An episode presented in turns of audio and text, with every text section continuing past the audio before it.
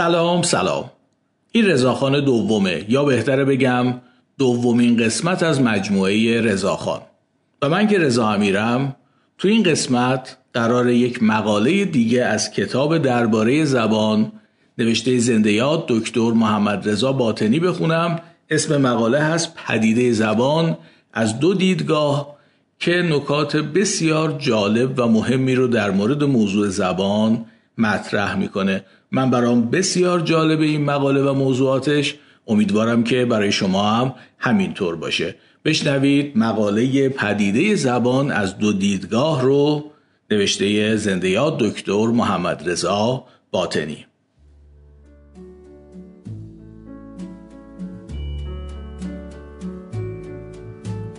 پدیده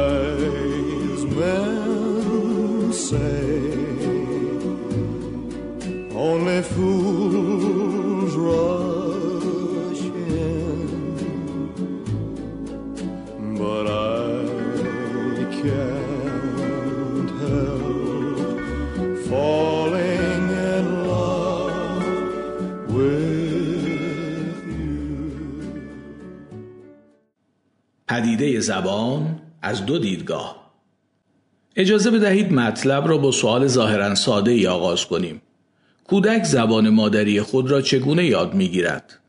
امروز در اواخر قرن بیستم به رغم پیشرفت هایی که در زمینه های زبان شناسی، روان شناسی، زیست شناسی و رشته های علمی دیگر حاصل شده است برای این سوال ظاهرا ساده جواب روشنی در دست نیست.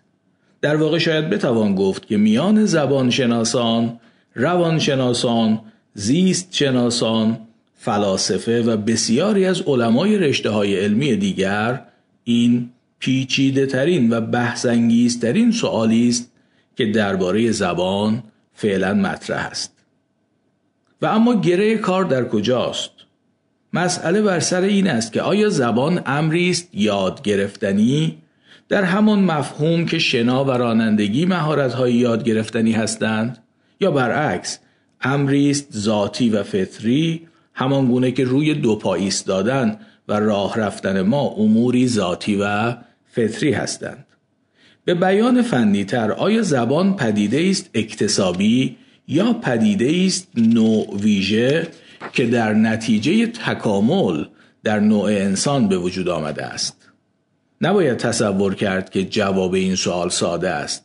زیرا در همان نگاه اول ما با ویژگی هایی برخورد می کنیم که می تواند زبان را در هر یک از این دو مقوله قرار دهد. مثلا می بینیم که کودک انسان در هر اجتماعی که به دنیا بیاید و در آن بزرگ شود زبان همان اجتماع را یاد می‌گیرد و به کار می‌برد. بنابراین می‌توان نتیجه گرفت که زبان هم مثل بسیاری از پدیده های دیگر امری است اجتماعی و به این اعتبار اکتسابی که کودک آن را از محیط و اطرافیان خود یاد می‌گیرد. از سوی دیگر می‌بینیم که در عالم جانداران حتی در میان نخستی ها مانند شامپانزه و گوریل که از لحاظ تکاملی به انسان بسیار نزدیک هستند موجودی یافت نمی شود که به ابزار تکلم مجهز باشد و از زبان در مفهومی که ما برای انسان می‌شناسیم برای ایجاد ارتباط با هم نوعان خود استفاده کند. بنابراین از این مشاهده نیز می توان نتیجه گرفت که زبان نوع ویژه است و در مفهوم عادی کلمه یادگیری یاد گرفته نمی شود. اما اکتسابی یا ذاتی بودن زبان یک کشمکش علمی ساده از آن گونه که نظایر آن در همه زمینه های علمی دیگر نیز کم و بیش مشاهده می شود نیست. این مجادله یک مجادله فلسفی ریشهدار نیز هست. تا آنجا که تاریخ نوشته بشر حکایت می کند انسان همواره کوشیده است تا جایگاه خاصی را در عالم برای خود تصور کند.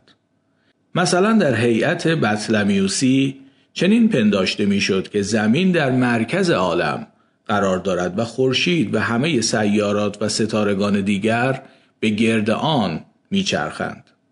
این نظریه تا قرن شانزدهم به قوت خود باقی بود تا اینکه کوپرنیک نشان داد که زمین در مرکز عالم قرار ندارد و خود سیاره است که با سیارات دیگر به گرد خورشید میچرخد. مطالعات بعدی نشان داد که زمین ما سیاره حقیر نیم سوخته است که نه تنها در منظومه شمسی مقام شامخی را دارا نیست بلکه در مقایسه با عظمت کیهان به سختی نقطه‌ای در دایره پرگار به حساب می آید.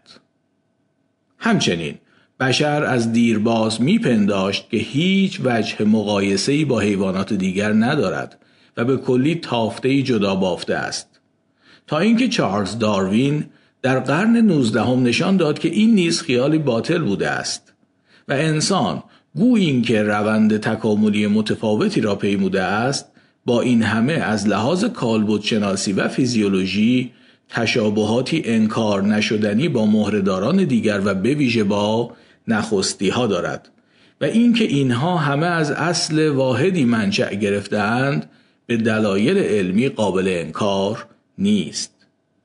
به نظر می رسد که توانایی سخن گفتن یا قدرت کلام آخرین پایگاهی باشد که انسان برای جدا کردن حساب خود از دیگر جانداران به آن متوسل شده است و به همین دلیل مسئله اکتسابی یا ذاتی بودن زبان به طور آگاه یا ناآگاه برای بسیاری از مردم در لفافه ای از احساسات پیچیده شده است تا جایی که گاه واقعیات انکار ناپذیر علمی در این زمینه نادیده گرفته شده و یا به آنها ارج کافی گذارده نشده است. ما در این گفتار میکوشیم نظریات و شواهد علمی را مرور کنیم و از آنچه یافته های علمی در اختیار می‌گذارند تا آنجا که ممکن است تصویری به دست دهیم. دیدگاه اول. زبان رفتاری است یاد گرفته یا اکتسابی از میان فلاسفه تجربه گرایان و از میان روانشناسان رفتارگرایان معتقدند که زبان مخلوق اجتماع است و ناچار مانند سایر ارزش ها و رفتارهای اجتماعی جنبه اکتسابی دارد. رفتارگرایان عموما معتقدند که تمام دانش، عقاید، افکار، اعمال و به طور کلی تمام آنچه رفتار برونی و تا حدی دنیای درونی ما را تشکیل می دهد محصول یادگیری است و یادگیری خود نتیجه یک رشته پیوندهایی است که بین یک دست محرک و یک دست پاسخ برقرار می شود. درباره اینکه این پیوندها یا تدائی های شرطی چگونه ایجاد می شوند رفتارگرایان نظریه های متفاوتی دارند که مجال طرح همه آنها در اینجا نیست.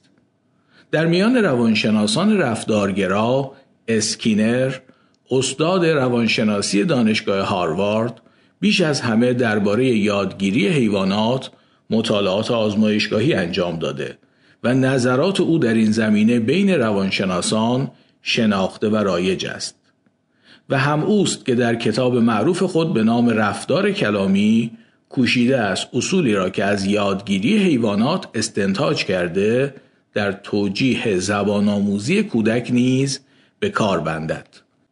من اینجا علاقمندم اضافه کنم که اسکینر رو ممکنه با شرطی شدن فعال یا شرطی شدن عامل به یاد بیارید.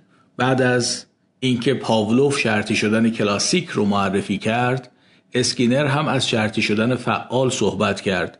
به این ترتیب که وقتی موشی در قفسی با فشار دادن اهرم غذا دریافت می کرد و ارتباط فشار دادن اهرم و دریافت غذا رو متوجه می شد به فشار دادن اون اهرم که قبلا علاقمند نبود علاقمند می‌شد و شروع می‌کرد اهرم رو فشار می‌داد تا غذا بگیره. به این ترتیب در شرطی شدن فعال که آغاز رفتارگرایی به نحوی این ایده مطرح میشه که وقتی جانور از کاری نتیجه مثبت یا منفی می‌گیره پاداش یا تنبیه در ادامه اون کار براش حاصل میشه. اون کار رو بیشتر انجام میده بهش علاقمند میشه یا اینکه از اون کار اجتناب می‌کنه. در نظر رفتارگرایان زبان عبارت است از ایجاد شدن یک رشته عادات صوتی در کودک. پدر و مادر و اطرافیان با خود و با کودک صحبت می کنند کودک به صداها و کلمات آنان گوش می دهد و به تدریج شروع به تقلید آن صداها می کند. در این تلاش گاهی موفق می شود و گاهی موفق نمی شود یعنی گاهی درست تقلید می کند و گاهی غلط. وقتی صداهایی که تولید می کند شبیه به صداهای زبان بزرگسالان باشد گفته او مفهوم می شود و چیزی را که دلخواه اوست به دست می آورد. این موفقیت یا پاداش باعث تشویق کودک در بکار بردن مجدد آن الگوی صوتی در موقعیت مشابه می شود. ولی وقتی صداهایی که تولید می کند شبیه به صداهای بزرگسالان نباشد یا گفته او مفهوم نمی شود و دلخواه خود را به دست نمی آورد و یا بزرگسالان متوجه اشتباه او می شوند و گفته او را اصلاح می کنند و در نتیجه رفتار زبانی او با عدم تایید بزرگسالان مواجه می شود. در هر دو حال عدم موفقیت او باعث تضعیف و از بین رفتن آن الگوی صوتی غلط می شود. و سرانجام به این ترتیب کودک رفته رفته زبان مادری خود را یاد می گیرد. خلاصه اینکه در چهارچوب نظریه رفتارگرایی یادگیری زبان گو این که از نظر کمی پیچیده تر از یادگیری اعمال ساده است که موشها در آزمایشگاه انجام می دهند ولی در نهایت و از نظر کیفی با آنها فرقی ندارد و همان اصولی که درباره فشردن میله به وسیله موش و تقویت شدن رفتار او در نتیجه دست یافتن به غذا صادق است درباره زبان آموزی کودک نیز مصداق دارد. این نظریه بر فطری بودن یا نوع ویژه بودن شالوده های زبان خط بطلان می کشد و زبان را چیزی بیشتر از یک پدیده یاد گرفته که در آخرین تحلیل نتیجه قدرت یادگیری بیشتری است نمی‌داند. ما پیش از این که به بحث درباره نظریه دیگری که به فطری بودن شالوده های زبان معتقد است بپردازیم باید به رویداد دیگری که از زاویه دیگری به تحکیم موضع رفتارگرایان پرداخته است اشاره کنیم. این جمله در آخرین تحلیل نتیجه قدرت یادگیری بیشتری است. من فکر می‌کنم که کمی ممکنه نامفهوم باشه. حداقل در خوندن که سریع ازش عبور می‌کنیم. چون وقتی شما خودتون متنی رو می‌خونید برمیگردید و روی اون جمله می‌تونید دوباره تمرکز کنید. اینجوری وقتی صدای من رو میشنوید که سریع از جمله عبور می‌کنم ممکنه کمی براتون جمله نامفهوم باشه. به همین خاطر که من می‌خوام این رو یه بار دیگه بخونم و کمی بهش بیشتر فکر کنیم.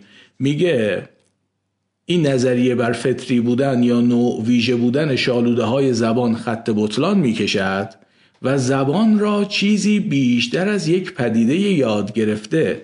که در آخرین تحلیل نتیجه قدرت یادگیری بیشتری است نمی‌داند.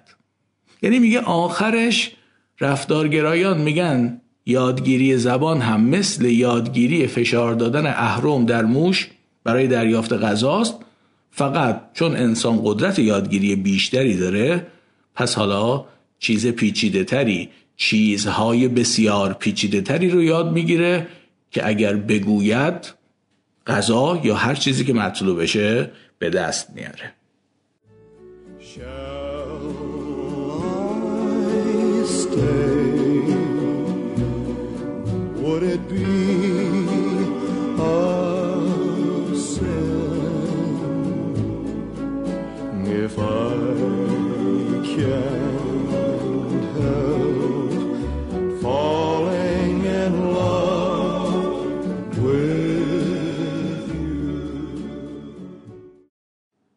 زبان آموزی به شامپانزه. اینجا کتاب یه پاورقی داره که اگر رضاخان اول رو شنیده باشید براتون مفهوم خواهد بود. پاورقی نوشته برای اینکه انسجام مقاله حفظ شود مطالبی که درباره زبان آموزی به شامپانزه ها در سخنرانی نقل شد در این مقاله حذف نگردید. گوی این که تا حدی تکرار مطالبی است که در مقاله همزبان شدن با شامپانزه آمده است. اینجا ما یه مقداری نسبت به رضاخان اول و نسبت به مقاله قبلی حرف تکراری داریم که خود دکتر باطنی تشخیص دادن که تکرارش خوبه پس به همین خاطر منم مجددا این رو خواهم خوند. به رغم اینکه رفتارگرایی تلویحا وجود شالوده های ژنتیکی برای زبان را انکار می کند تا این اواخر کمتر کسی یافت می‌شد که در این باره تردیدی جدی به خود راه دهد که زبان خاص انسان است. گویی اینکه چندان سعی نشده بود که با توجه به ساخت و کار مغز این ادعا را به اثبات برسانند. آنچه بر این ادعا بیشتر سهه میگذاشت شکست کامل تلاش هایی بود که برای آموختن زبان به شامپانزه ها و وادار کردن آنها به سخن گفتن نصیب محققان شده بود. از آنجایی که میمون ها از نظر ردبندی تکاملی نزدیکترین موجودات به انسان هستند و با توجه به اینکه در تحقیقات آزمایشگاهی توانایی تجرید، حل مسئله و به طور کلی واکنش کردن در مقابل نماد یا سمبل را از خود نشان می‌دهند منطقی بود که تصور شود برای یادگیری زبان انسان از حیوانات دیگر استعداد بیشتری دارند. تلاش پروفسور کلوگ و همسرش برای یاد دادن گفتار به شامپانزه به نام گوا در سال 1931 و تلاش یک زن و شوهر روانشناس دیگر برای یاد دادن گفتار به شامپانزه دیگری به نام ویکی در سال 1947 هر دو با شکست کامل مواجه شد.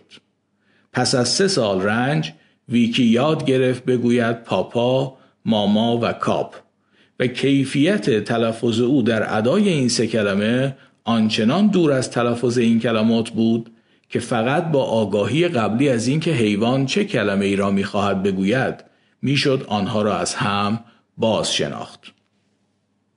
پس از شکست خوردن آزمایش هایی که برای آموزش زبان و به معنی دقیق تر برای آموزش گفتار انسان به شامپانزه ها صورت گرفت کسانی به این فکر افتادند که ناتوانی شامپانزه در یادگیری زبان ممکن است نه به علت نقص توانایی های شناختی او بلکه به علت عدم امکانات اندام های گویایی او باشد.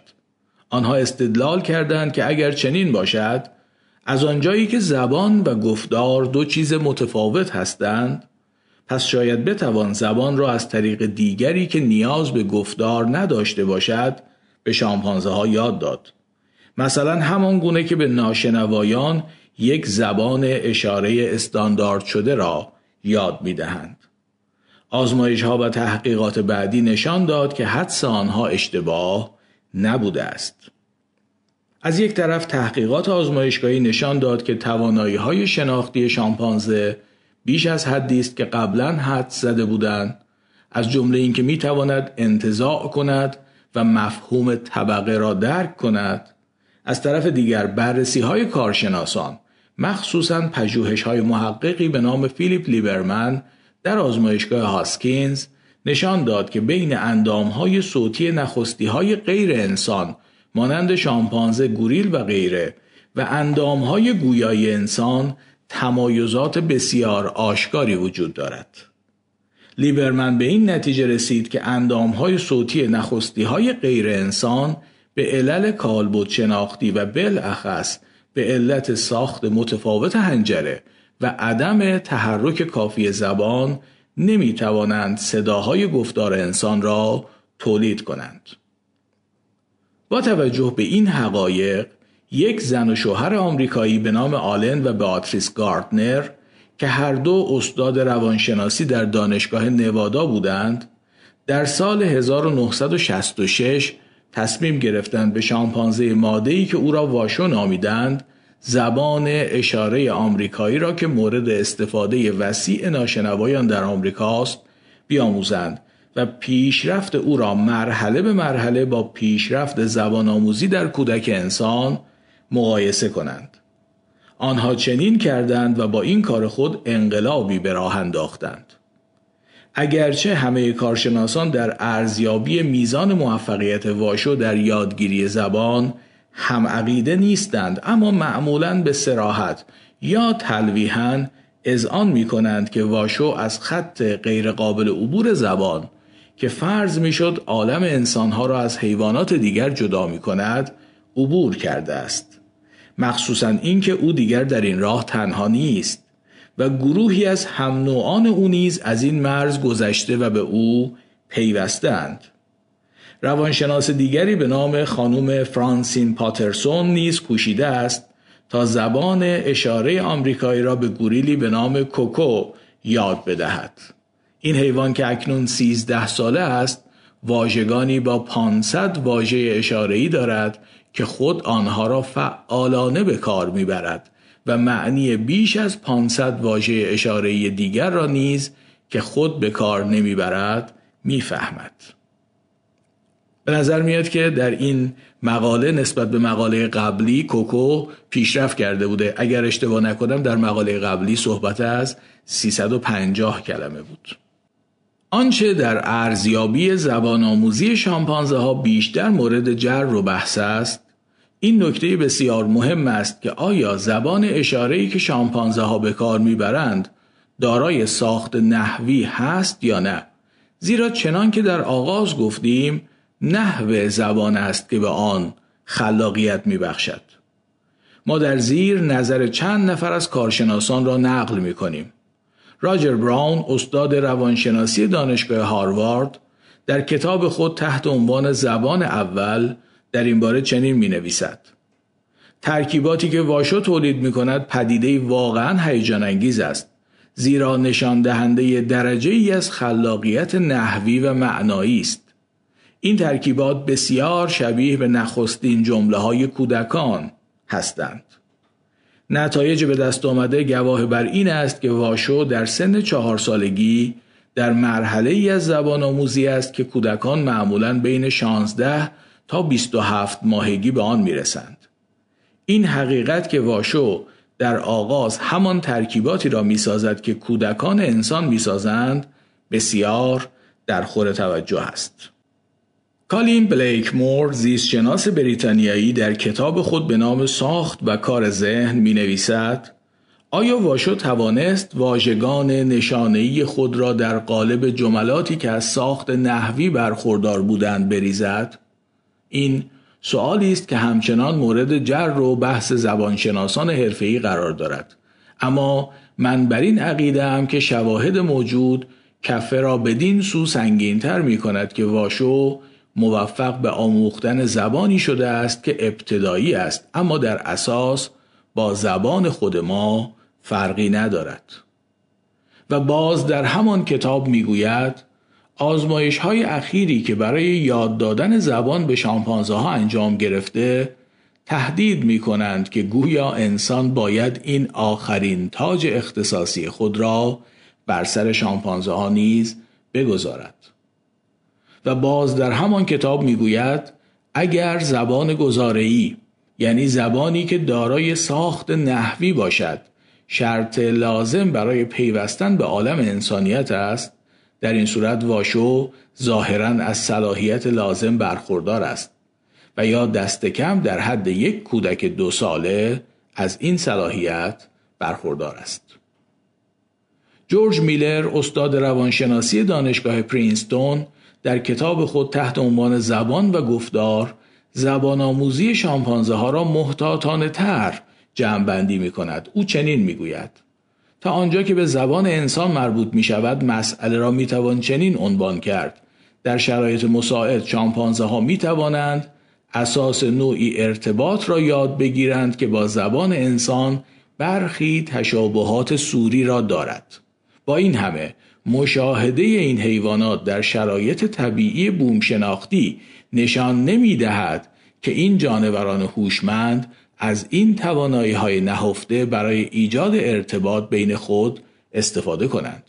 بنابراین می توان پرسید آیا اجداد ما در شرایط تکاملی متفاوتی قرار نداشتند که کاربرد زبان برای آنها از ارزش بقا برخوردار بوده و در نتیجه زبان جزء لاینفک وجود آنها شده است؟ این به نظرم خیلی مقایسه مهمی بود این مقایسه آخر که در واقع عنوان می‌کنه ما می‌تونیم بپذیریم شامپانزه ها در یک حدی استعداد زبانی دارند اما شرایط زیستشون و شرایط تکاملی متفاوتشون در نهایت اونها رو در این مسیر هدایت نکرده در حالی که اجداد ما همین استعداد رو داشتن و هم شرایط زیستشون شرایط تکاملیشون باعث شده که این استعداد در اونها شکل بگیره و شکوفا بشه. به نظرم خیلی جای تعمل داره این مقایسه ای که اینجا شنیدیم.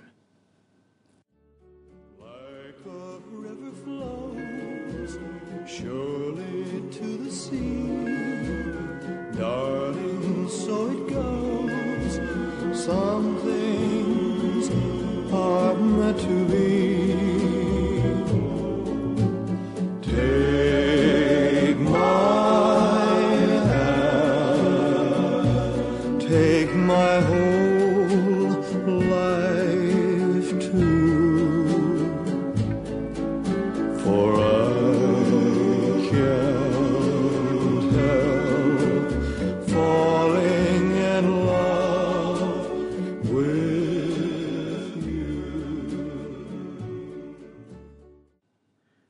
دیدگاه دوم. زبان خاص انسان است و شالوده های زیست شناختی یا تکاملی دارد. اینکه فراگیری زبان در انسان با یادگیری در حیوانات دیگر تشابهاتی دارد چنان که رفتارگرایان نشان دادند و نیز اینکه به شامپانزه ها می توان تصنعا چیزی شبیه به زبان انسان را یاد داد پاسخ به این سؤال اساسی و بسیار مهم نیست. که چرا فقط انسان به طور طبیعی می تواند سخن گفتن را یاد بگیرد و عملا نیز یاد می گیرد. آیا چنان که جورج میلر می گوید شرایط تکاملی انسان فراگیری زبان را جزء لاینفک وجود او نساخته است؟ پرسش های از این دست گروهی دیگر را بر آن داشته است که زبان را خصیصه نوع ویژه بدانند و دلایلی نیز برای ادعای خود ذکر کنند. البته مسلم است که جواب نهایی برای این نوع مجادله و مجادله های بسیار دیگر را که به سرشت انسان مربوط می شوند باید در ساخت و کار دستگاه عصبی انسان و به ویژه در ساخت و کار مغز جستجو کرد. اما متاسفانه تا زمانی که ما بتوانیم اسراری را که در کاسه سرمان نهفته است کشف کنیم راه درازی در پیش داریم. و طبعا نمی‌توانیم همه مشاهدات رفتاری را به این دلیل که هنوز عصب شناسی جوابی برای آنها پیدا نکرده است به دور بریزیم. برای روانپزشکان و پزشکان مغز و اعصاب تجربه عادی است که ببینند به رغم اینکه کلیه آزمایش ها نشان می دهند که مغز بیمار کاملا سالم است با این همه رفتار بیمار دچار اختلال شده است. در چنین مواقعی پزشک استدلال نمی کند که چون مشاهدات آزمایشگاهی آرزه ای را در مغز بیمار نشان نمی دهند پس بیمار سالم است و اختلال رفتاری او توهمی بیش نیست بلکه نتیجه می گیرد که تکنیک های عصب شناختی هنوز آن اندازه پیشرفت نکردند که بتوانند برای این مشاهدات رفتاری جوابی دقیق و عینی ارائه کنند.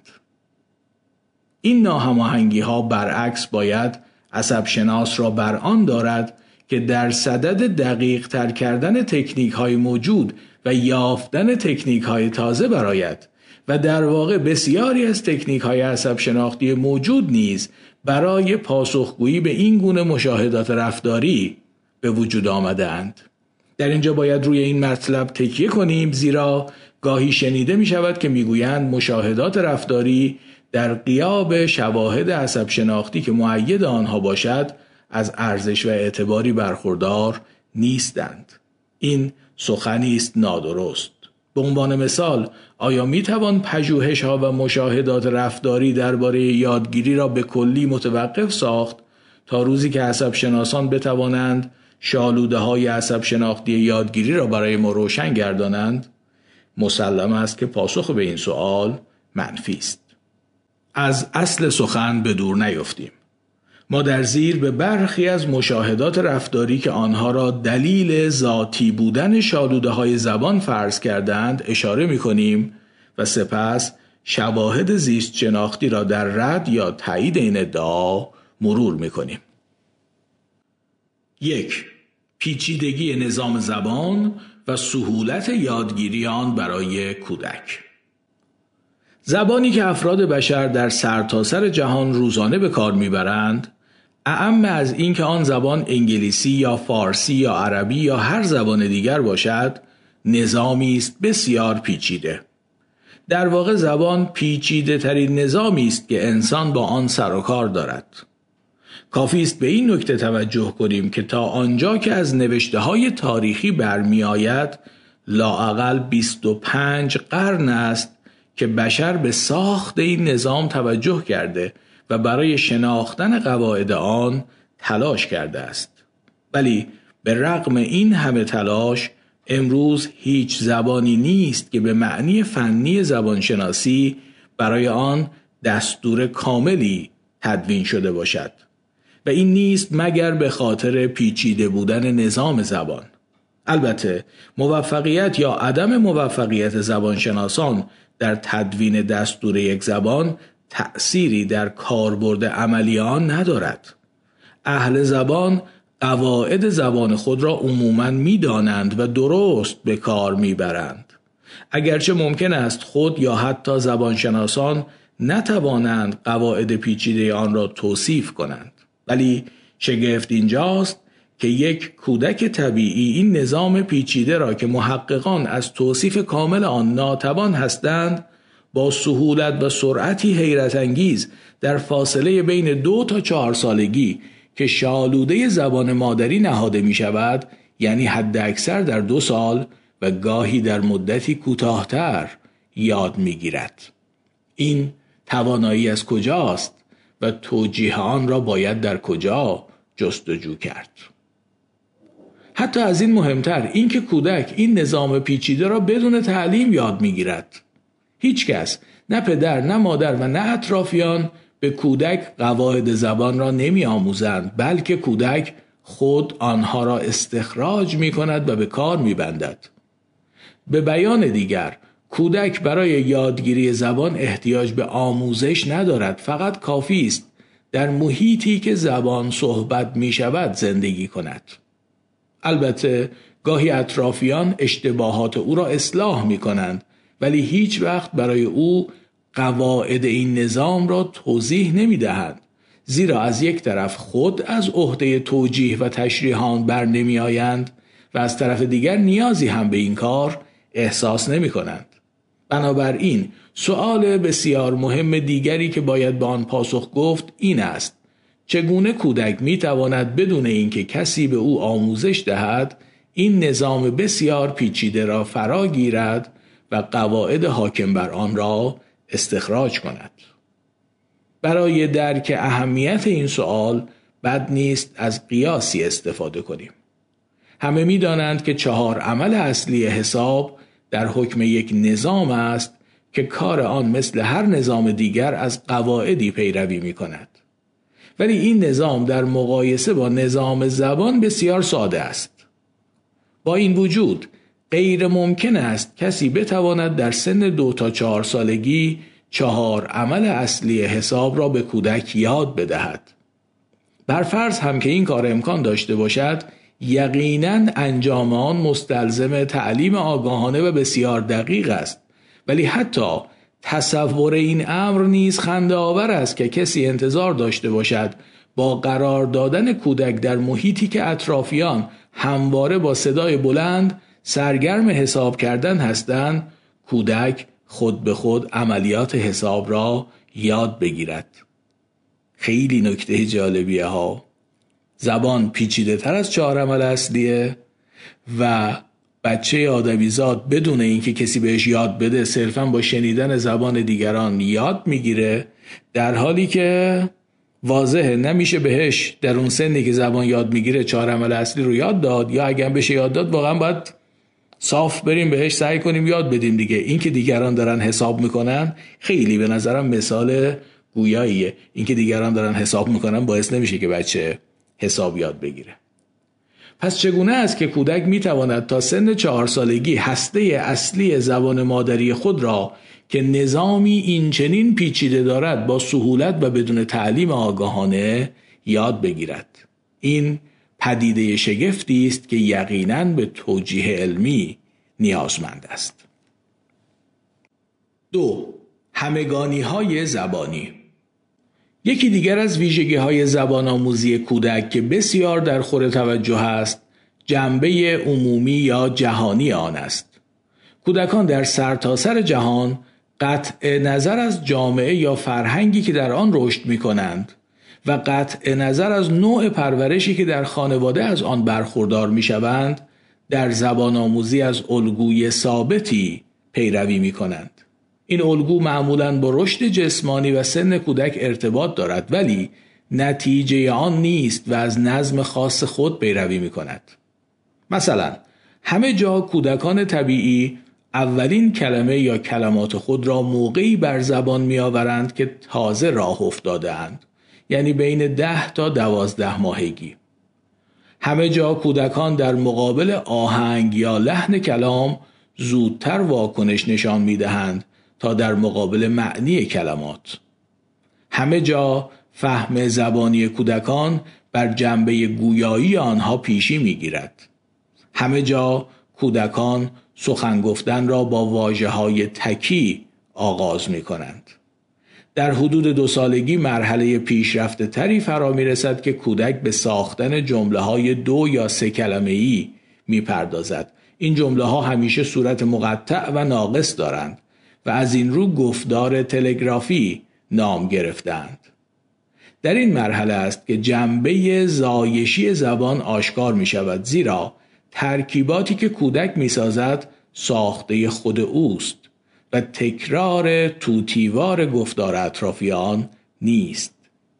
در فاصله بین دو تا سه سالگی واژگان کودک به سرعت رشد می کند و جمله های او از نظر دستوری پیچیده تر می شوند. دستوری که در زیربنای این جملات قرار دارد خاص خود کودک است و با دستور زبان بزرگسالان تفاوت دارد. در چهار سالگی شالوده زبان مادری کودک نهاده شده است. درباره هر چیز که در حوزه تجربه او باشد می تواند صحبت کند و حرف دیگران را نیز بفهمد و اختلاف جملات او با جملات بزرگسالان بیشتر از نوع تفاوت‌های سبکی است تا دستوری این ویژگی ها با همین نظم و با همین توالی در زبان آموزی همه کودکان طبیعی در سرتاسر سر جهان مشاهده می شود.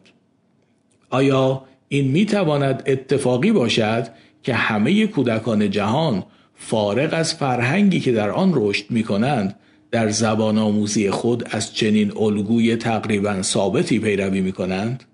این سؤالی است که به سادگی نمی توان از کنار آن گذشت و آن را نادیده گرفت. اینکه چرا کودک زبان مادری خود را که نظامی این چنین پیچیده دارد با چنین سهولتی و در زمانی چنین کوتاه یاد می‌گیرد اینکه چرا فراگیری زبان مادری احتیاج به آموزش آگاهانه ندارد و اینکه چرا زبان آموزی کودکان در سرتاسر سر جهان ویژگی های ثابتی دارد از جمله مسائلی هستند که نظریه اجتماعی یا اکتسابی بودن زبان از عهده توجیهان ها بر نمی آید. مثلا اگر زبان پدیده صرفا اجتماعی یا اکتسابی بود باید عوامل فرهنگی مختلف در ظهور و رشد آن مؤثر میافتاد. نه اینکه چنان که مشاهده شد فراگیری آن به وسیله کودکان در همه جوامع انسانی از الگوی واحدی پیروی نماید. این مشاهدات و نظایر آنها گروهی از دانشمندان را به این عقیده سوق داده است که زبان باید دارای یک شالوده ژنتیکی باشد. که از راه تکامل در طول قرنها حاصل شده و در هنگام تولد ذاتی ذهن هر کودک انسانی است و زبانی که کودک از اجتماع خود یاد می‌گیرد در حکم روبنایی است که بر این شالوده ژنتیکی استوار می شود. از میان زبانشناسان نوام چامسکی و از میان زیست شناسان اریک لنبرگ و از میان روانشناسان جورج میلر از طرفداران جدی و معروف این نظریه هستند. بنابر نظر این محققان بدون وجود یک شالوده ژنتیکی یا تکاملی یادگیری زبان بدان صورت که در کودک انسان مشاهده می شود امکان پذیر نخواهد بود. Like a river flows surely to the sea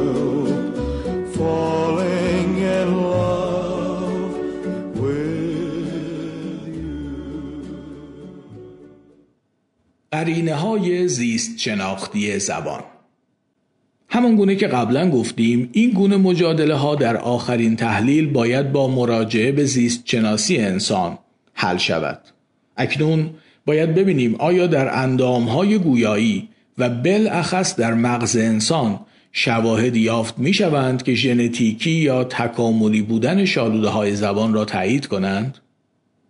نخست به اندام های گویایی می پردازیم. شواهدی که در این زمینه در دست است از راه کالبد شناسی مقایسه‌ای بین انسان و حیوانات دیگر بالاخص از راه مقایسه با نخستی ها به دست آمده است که ما در اینجا به چند مورد آنها اشاره می کنیم. یک نحوه تولید صوت در انسان با حیوانات آواساز دیگر بسیار متفاوت است. مثلا در پرندگان صوت به وسیله دیواره پایین نای تولید می شود. در حالی که در انسان به وسیله هنجره که در بردارنده تنابها یا تارهای صوتی است و در مدخل نای قرار گرفته تولید می شود. از سوی دیگر مطالعات آزمایشگاهی بسیار دقیق نشان دادند که ساخت هنجره انسان با دیگر نخستی ها تفاوت های چشمگیری دارد که از همه مهمتر جای قرار گرفتن آن است. هنجره نخستی ها در بالا و نزدیک به زبان کوچک آنها قرار گرفته است. در حالی که در انسان محل آن پایینتر و در مدخل نای واقع شده است. همین تفاوت ظاهرا کوچک باعث شده که نخستی ها حفره صوتی بسیار کوچکی بین هنجره و حفره دهان داشته باشند. در حالی که در انسان این حفره بسیار بزرگتر است.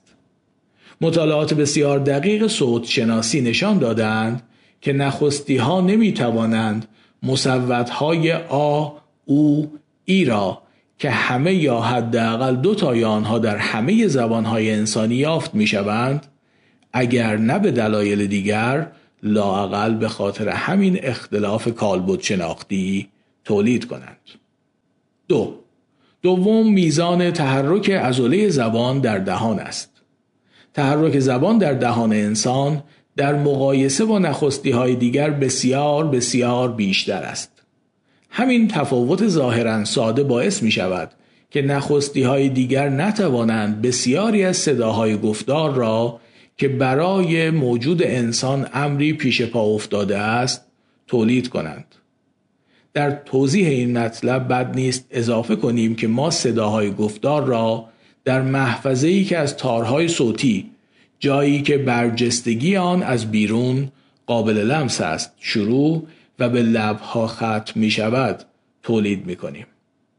مهمترین ابزار تولید این صداها عضله زبان است و بی جهت نیست که در بسیاری از زبانها برای زبان به عنوان یک نظام ارتباطی و ازوله یا اندام زبان یک واژه وجود دارد که فارسی نیز در شمار آنهاست.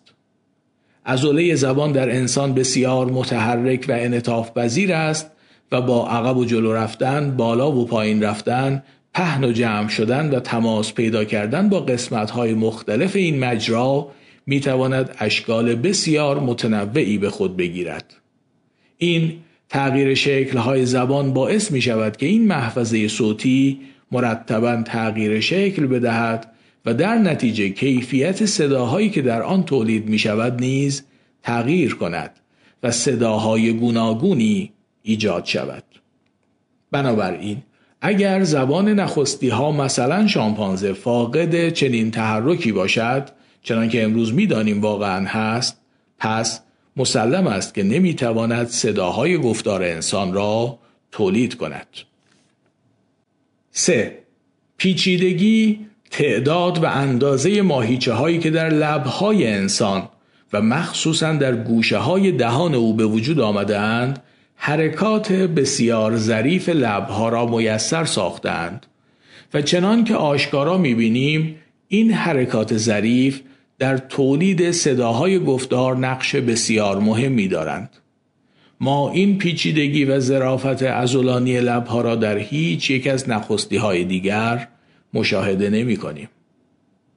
چهار یکی دیگر از تغییرات کالبد شناختی در انسان که با گفتار رابطه پیدا می کند از بین رفتن دندانهای نیش است که در نخستی های دیگر کاملا بیرون جسته است.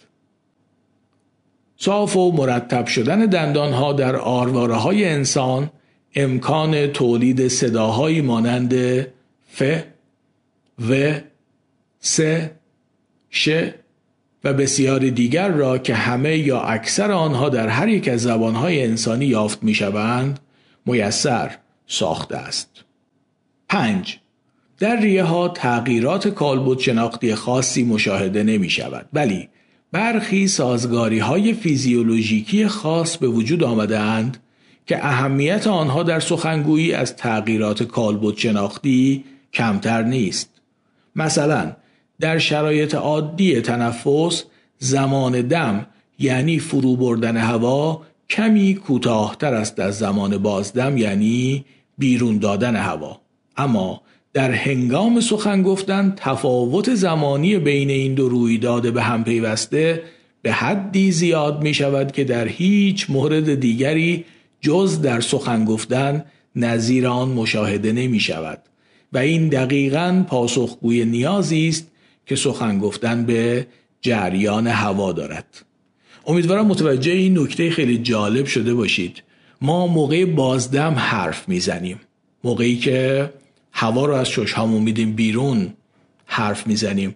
و در حالت عادی وقتی حرف نمی‌زنیم طول زمان دم و بازدممون به هم نزدیکتره. البته که بازدممون طولانی تره اما موقعی حرف زدن بازدممون خیلی خیلی می‌تونه از دممون طولانی تر باشه. یعنی من الان موقع حرف زدن یک دم خیلی کوتاه از نظر زمانی انجام میدم و مدت طولانی حرف می‌زنم. حالا شما در نظر بگیرید در خواننده ها مثلا در یک خواننده اپرا چقدر می‌تونه این موضوع بیشتر هم باشه که با یک دم کوتاه مقدار خیلی زیادی زمان خیلی طولانی بازدم انجام میده اما از این مشاهدات چه نتیجه ای می‌توان گرفت؟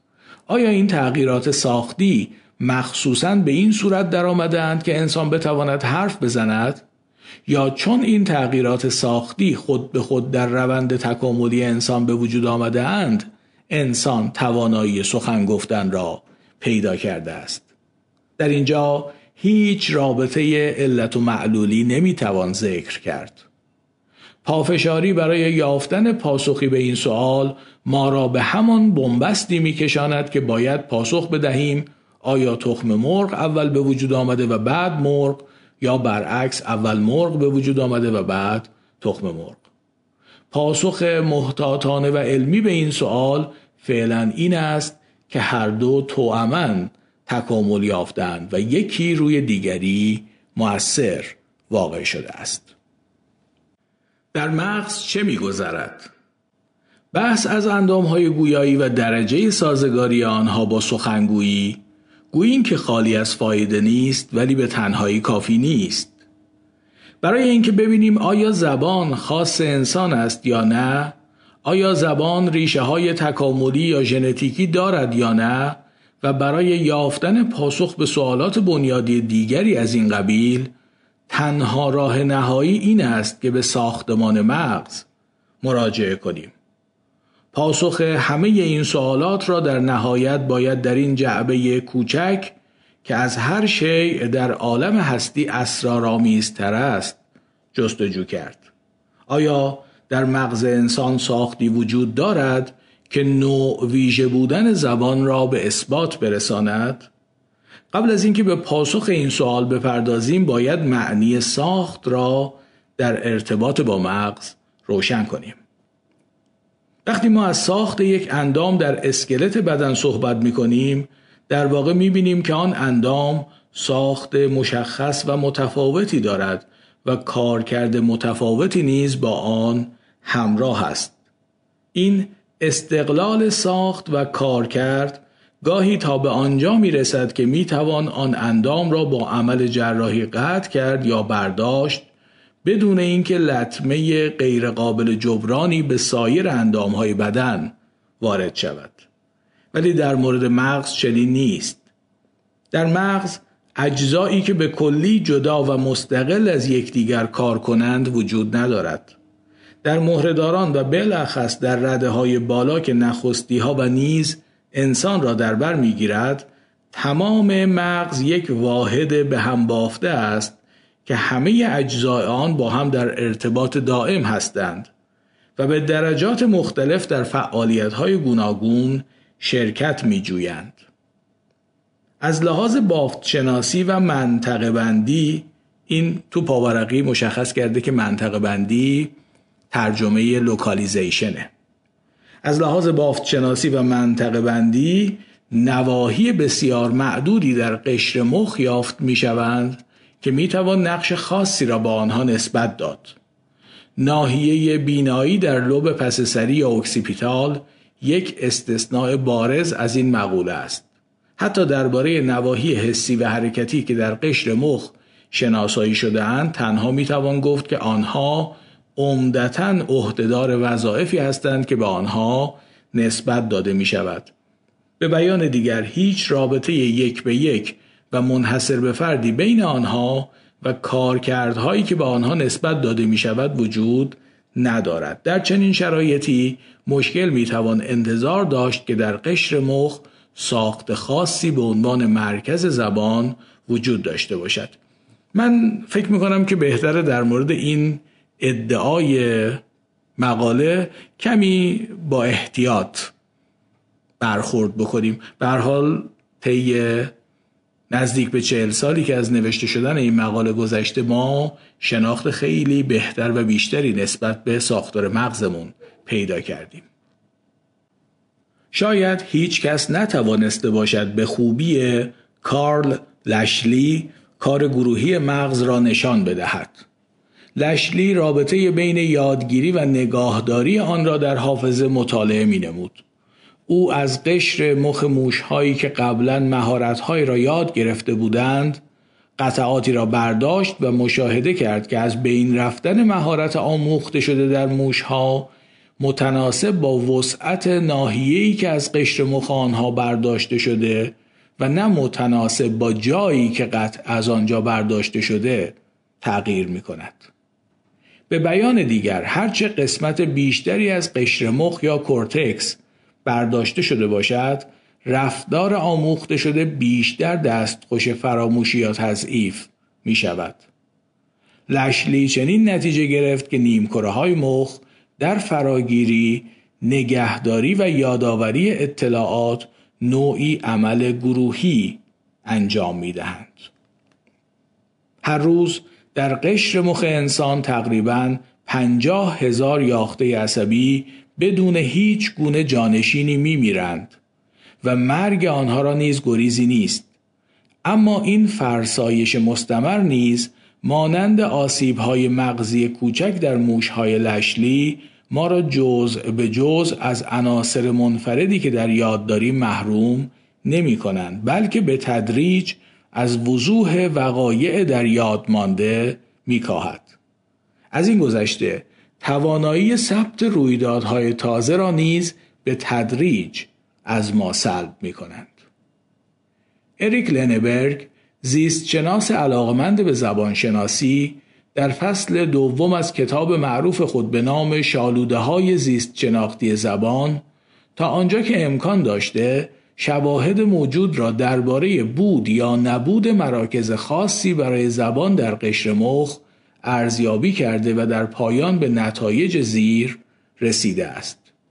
یک نقشه هایی که با توجه به اختلالات زبانی بیماران از سازمانبندی زبان در قشر مخ به دست داده شده اند از یک طرف به علت روش های متفاوت مطالعه و از طرف دیگر به علت نوع ضایعاتی که اساس مطالعه قرار گرفتهاند با یکدیگر همخانی ندارند. دو هیچ گواهی دال بر وجود یک ناحیه مستقل زبانی در قشر مخ مشاهده نشده است. ولی کارکرد زبان با بعضی از نواحی در قشر مخ همبستگی مثبت آماری دارد. به بیان دیگر زبان در بعضی از نواحی قشر مخ بیشتر متمرکز شده است. با اینکه هیچ ناحیه‌ای در قشر مخ وجود ندارد که صرفاً و الزاماً یعنی او و فقط او در اختلالات زبانی در همه افراد دخیل باشد با این همه بعضی نواحی در قشر مخ هستند که آسیب به آنها مکررتر باعث اختلالات زبانی می شود و برعکس نواحی دیگری هستند که هیچ وقت در پریشانی های زبان یا گفتار دخالتی ندارند. 3. آسیب به هر یک از دو کناره شیار رولاندو و شکنجهای قدامی آن در نیمکره چپ اغلب موجب اختلال در تولید گفتار می شود یعنی سخن گفتن را مختل می سازد ناحیه‌ای که به طور کلاسیک ناحیه بروکا نامیده می شود بخشی از این ناحیه است. نیز ناحیه دیگری وجود دارد که در مرز میان لب گیجگاهی یا تمپورال و لب آهیانه یا پریتال و به طور دقیق تر در قسمت عقبی اولین شکنجه گیجگاهی ناحیه 22 در شماره گذاری برودمن در نیمکره چپ قرار دارد و به نام ناحیه ورنیکه معروف است. آسیب به ناحیه ورنیکه عمدتا باعث اختلال در درک زبان می شود. ولی اختلالات بیانی یا گفتاری و اختلالات ادراکی زبان منحصرا نتیجه آسیب دیدن ناحیه بروکا و ورنیکه نیستند. این دو تا ناحیه در قشر مخ خیلی مهمند در زبان و تکلم. مشخصا ناحیه بروکا در تکلم و ناحیه ورنیکه در درک زبانی در شناخت زبانی. اما همونجور که در مقاله ذکر شده با وجودی که ما مکررتر می‌بینیم که آسیب این نواحی در گفتار و شناخت زبانی اختلال ایجاد می‌کنه اما همیشه هم اینطور نیست. هر دو حالت مخالف این هم امکان دیدن داره. یعنی ممکنه ما ببینیم که در کسانی اختلالات زبانی با اختلال در بخش های دیگر مغز اتفاق افتاده و برعکس کسانی هم که به درجاتی در ناحیه ورنیکا یا بروکا دچار اختلال هستند زبانشون اونطور که ما انتظار داریم تحت تاثیر قرار نمی‌گیره. یا توان زبانیشون رو که بر اثر آسیب از دست دادن بعد از مدتی به دست میارن. این هم یکی از نکات بسیار مهمیه که حالا در ادامه مقاله هم بهش توجه میشه. چهار شواهد قاطعی به دست نیامده است که نشان دهد خود ناحیه بروکا اختصاصا بیش از نواحی اطراف آن با گفتار رابطه داشته باشد. 5. نقشه هایی که از سازمانبندی زبان در قشر مخ به دست داده شده اند و نشان دهنده ناحیه هایی هستند که با زبان بیشتر رابطه دارند فقط یک رابطه آماری را نشان می دهند و اساس بافت شناسی ندارند.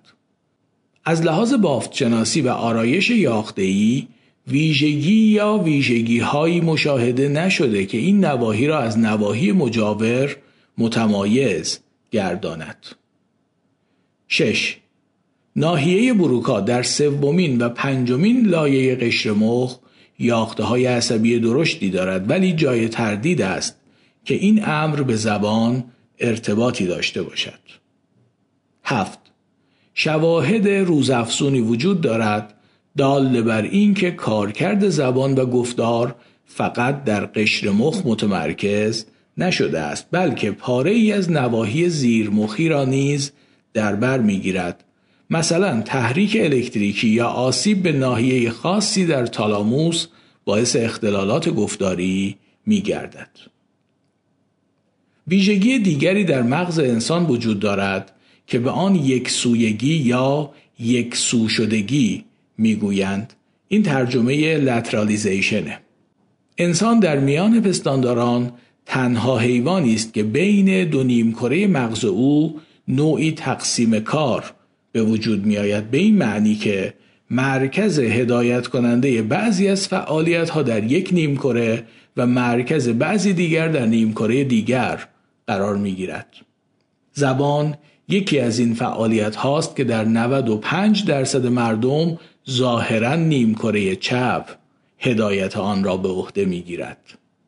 بعضی از محققان متمرکز شدن زبان در نیمکره چپ را یک ویژگی ژنتیکی یا تکاملی دانسته و به اعتبار آن زبان را یک خصیصه نوع ویژه دانستند. اما این نظریه نیز به دلایل زیر نزد برخی از صاحب نظران مردود شناخته شده است. یک کودکانی که به علل مختلف نیم کره چپ آنها آسیب می‌بیند یا اجبارا در اثر عمل جراحی برداشته می شود به طوری که این نیمکره دیگر نمی‌تواند زبان را در خود جای دهد زبانشان در نیمکره راست مخ جایگزین می شود و بعدا نیز ظاهرا کمترین اختلالی از لحاظ رشد زبان از خود نشان نمی دهند. این خود دلیل این است که در نیمکره چپ تا آنجا که به زبان مربوط می شود چیزی که ژنتیکی یا دستاورد تکامل باشد وجود ندارد وگرنه انتقال پایگاه زبان به نیمکره راست غیر ممکن می گردید. دو مطالعات جدید نشان می دهند که امکانا زبان در نیمکره راست نیز متمرکز می شود. منتها نیمکره چپ نوعی عمل بازداری روی آن انجام می دهد. شاهد این مدعا مورد بیمارانی است که کورتکس چپ آنها به علت وجود تومورهای مهلک و علاج ناپذیر با عمل جراحی به کلی برداشته شده است. سن جیمز رابرتس شش مورد از بیمارانی را ذکر می کند که نیمکره چپ آنها پس از سن 13 سالگی برداشته شده است یعنی در سنی که زبان آموزی در آنها به کمال رسیده بوده است. در همه این بیماران چنان که پیش بینی می‌شد اختلالات زبانی بروز کرد ولی آنچه شگفت انگیز است این است که این اختلالات بسیار جزئی تر از آن بودند که انتظار می رفت یعنی بسیار خفیفتر از آن بودند که در اثر آسیب های محدودتر به نیمکره چپ معمولا مشاهده می شود. اگرچه همه بیماران اختلالاتی در تولید گفتار نشان دادند. با این همه هیچ کدام از آنها اختلال محسوسی در درک زبان از خود بروز ندادند. و این در حالی است که ناحیه ورنیکه در نیمکره چپ که گفته می شود عهدهدار درک زبان است دیگر وجود نداشته است.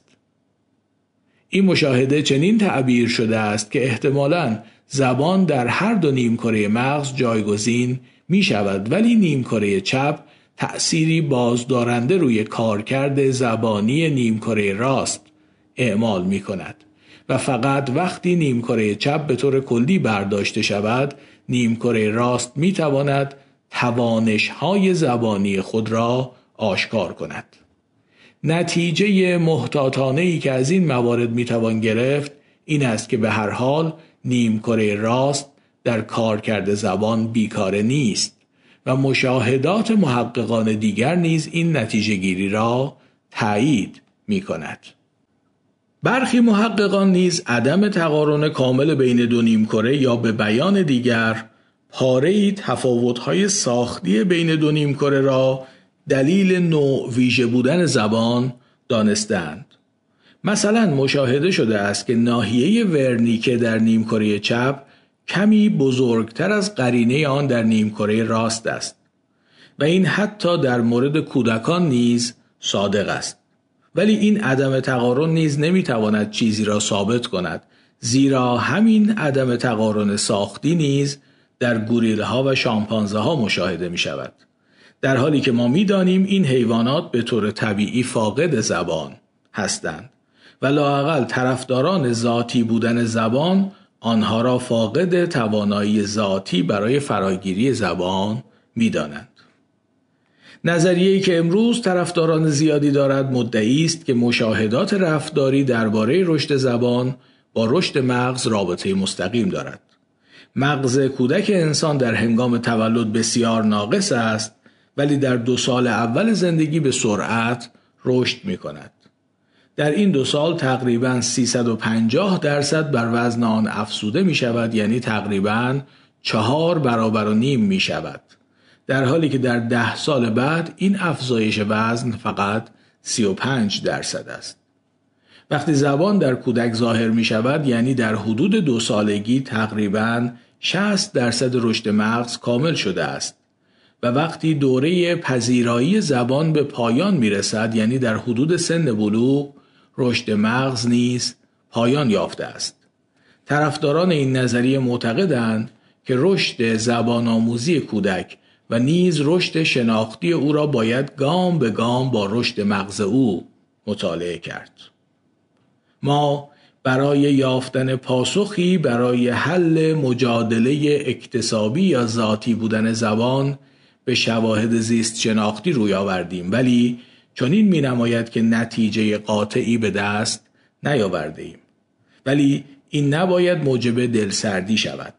پیشرفت علم تا کنون معماهای زیادی را که لاینحل می نمودند برای ما گشوده است و دیری نخواهد پایید که این راز سر به مهر نیز به عالم سمر شود.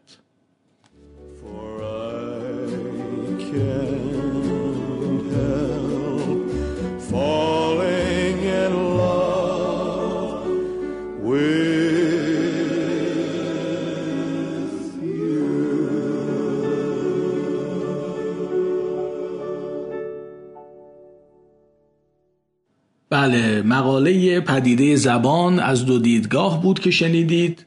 از کتاب درباره زبان نوشته زنده یاد دکتر محمد رضا باطنی که توسط مؤسسه انتشارات آگاه منتشر شده.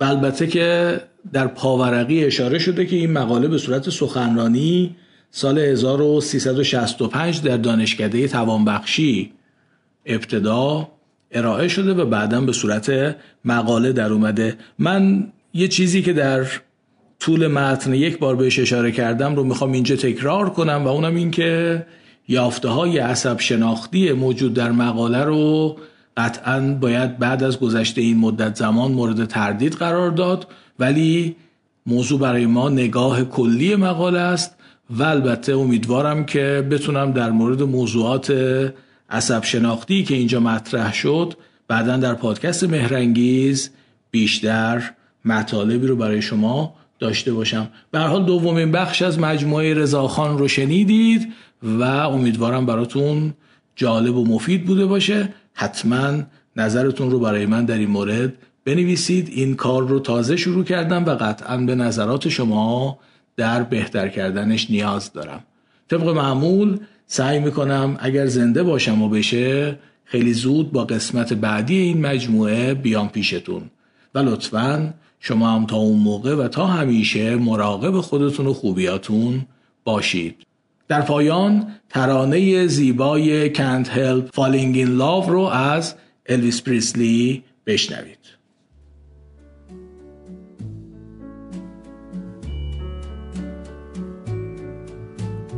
Falling